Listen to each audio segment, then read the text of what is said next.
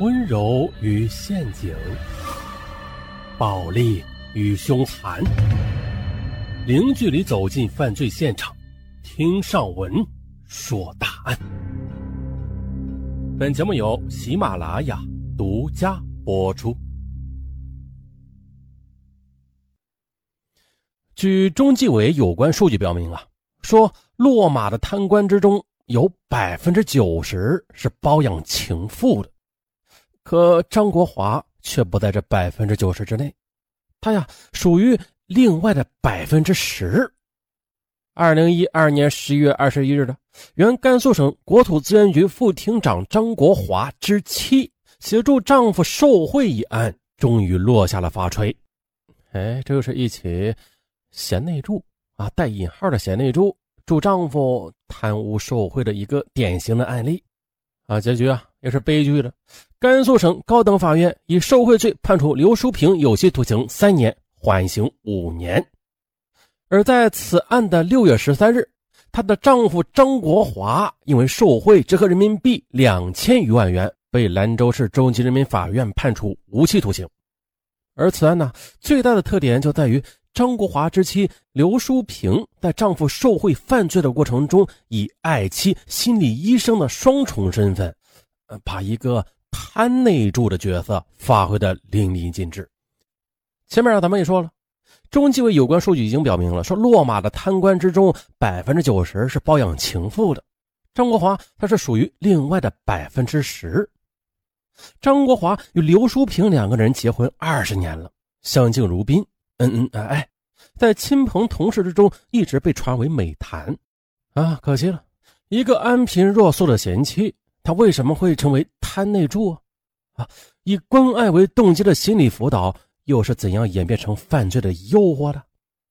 我们呀，还得从曾经说起。曾经的一九九五年，会宁县的卫生局心理医生刘淑萍经人介绍认识了张国华，两人一见钟情，幸福的结为了夫妇。刘淑萍秀外慧中，对丈夫关爱有加。而张国华呢？他是出生于会宁县农村，家境极其凄苦，兄弟四人仅有他一个人智力健全，这让他一直背负着极大的精神压力。一个农家的孩子，从县农机厂的一名普通工人做起，历任科员、团县委副书记、县宣传部长、县长，又到县委书记，期间的努力和辛苦自不必多说。是吧？每当工作上遇到困难甚至危机时，刘淑萍总是以妻子的温柔帮助丈夫化解内心的压力，用自己的心理学知识帮助张国华建立积极的进取精神。刘淑萍生活简朴，但是啊，她和丈夫都非常满足，因此张国华从政多年，为官清廉，广受称赞。二零零一年四月，张国华升任天水市的副市长。刘淑萍也随着丈夫调到天水市，并且呢，在市卫生局卫生监督所担任综合科的副科长。再说张国华，张国华在任副市长之前呢，他是一个清官，他呀从来不收礼受贿，很多前来送礼的人都被他拒之门外。但是随着职务的升迁，有求于他的人也是越来越多了，这诱惑嘛也是越来越大。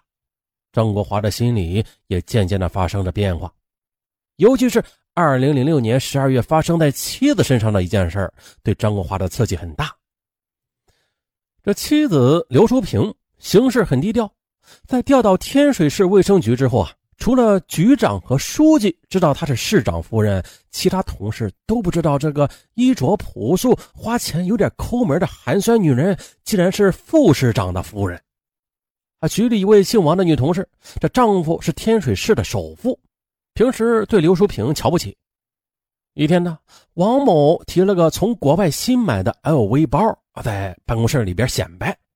刘淑萍摸摸，哎呦，这手感可真好啊！可王某听后却嘲讽地说：“哎呀，LV 讲究的是品味，你不懂的。”弄得刘淑萍这脸上是一阵红一阵白。回家之后，他跟张国华哭诉起来，看着妻子受委屈了，张国华的心里也不是滋味所以呢，此后的好几天里，张国华总是闷闷不乐。有一天呢，会宁县老家的叔叔来天水带了一个客人杨万福。杨万福呢是会宁县恒兴淀粉厂的老板。原来他的双胞胎儿子大学毕业了，一直没有找到工作，想托张国华安排下。张国华想都没想，就婉言的谢绝了。叔叔生气了。原来，一九六零年在大饥荒的时候，杨万福的父亲曾经送给叔叔半瓢薯干。这半瓢薯干救了叔叔一家五条人命，这可谓就是救命之恩呐！叔叔当场就把话给撂下了，说：“这事儿你能办也得办，不能办也得办。”逼着张国华当场给人事局打了个电话。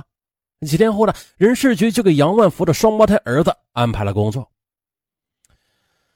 春节前呢，感激不尽的杨万福来到张国华的家里看望。张国华没在家，刘淑平见对方送来了四条香烟，啊，推却不下，啊，便收下了。不料的，杨万福离开后打电话告诉刘淑平要拆开香烟的包装看一下。刘淑平打开一看，嚯，竟然是二十沓的人民币，每沓一万元。呵，二十万呢，这可是在零几年那会儿。刘淑平有点懵了。他赶紧给张国华打电话。那晚，夫妻俩就守着一大堆钞票，一点睡意都没有。两人想退回去，又怕抹了杨万福的面子，也担心叔叔知道后是更加被动。想来想去，哎呀，还是放家里吧，先。此后呢，这二十万变成了张国华的心病。一天夜里了，刘淑平醒来之后，发现张国华在沙发上抽烟。刘淑平知道。丈夫是担心那二十万的，他走上前安慰道：“你这么多年风里来雨里去的，怎么顶不上一个商人呢？再说了，你的那三个智障兄弟，你不备点钱，以后咋办呢？”这番话是触动了张国华内心的最痛处。本来呢，三个智障兄弟一直是张国华的负担，万一哪个兄弟有个病和灾的，他不出钱，那谁出啊？可是把这二十万巨款就这样留下，他又觉得不妥。刘淑平继续给他分析：“哎呀，你先坐下，你想想啊，你帮老杨解决了孩子的工作问题，这对他来说是帮了天大的忙呢。他心里感激你，怕什么呀？”可任凭刘淑平怎么开导，张国华仍然是矛盾重重，弄得刘淑平只好打电话给杨万福，让他来天水市，想当着面啊把钱退给杨万福。可杨万福他一下子就猜出了刘淑平的心思，哎，再也不接电话了。哎，刘淑平又左思右想，你别说，还终于想出一个招来。一天晚上，张国华下班回家之后，刘淑平拿出两张邮政汇款的回执给他看，一张是五千元，寄往会宁县儿童福利会；另外一张也是五千元，寄往会宁县的一所贫困山村小学。原来的。刘淑平和张国华在会宁的时候，定期捐款几百元资助一所山村小学的，到天水之后也没有间断。嘿，这下好了，张国华看了汇款回执之后很高兴。刘淑平趁机说：“你看，这用的都是老杨那些钱，坏事也变成好事了吧？”张国华内心的阴云顿时散开了。二零零七年的夏天。张国华的一个老同学王延民找上门来说，要他帮忙解决一场债务纠纷。原来，王延民的永平耐用材料公司被一家机械厂拖欠贷款三百多万元，这公司都快被拖垮了。张国华叫秘书调查，这一调查才知道，这家欠老同学款的工程机械厂承包的市政工程被拖欠了两年的工程款，没钱给啊。于是张国华便进行了协调。哎，很快的就解决了这三角债的问题。王延民一听这消息，泪流满面呐，紧紧的抱着张国华。在临走的时候，王延民又拿出一张卡，说这里面有三千元，说给嫂子买套衣服。张国华见款额不大，又是老同学，哎，就收下了。可谁知道去银行里边这么一查，里边竟然存了十五万。张国华觉得这次和杨万福那次不同。那次影响比较小，而这次好多人都知道他帮了永平公司的忙，收这笔钱不妥。他立刻的给王延民电话，要他马上把卡拿回去，否则就上交纪委。王延民听后大喊冤枉，说他从来都没有给过他什么卡，甚至呢，王延民还生气的说：“国华兄弟，你这不是坑我吗？啊，我什么时候在什么地点给过你什么卡呀？”哎，这一席话弄得张国华哭笑不得。哎，这是传授给大家经验了啊！见张国华心情郁闷，刘淑平劝归了好几次，可也没见起色。把钱还给王延民，人家压根不承认有这么回事把钱交给纪委，这不是把老同学给卖了吗？开玩笑，啊这真的是进退两难呐。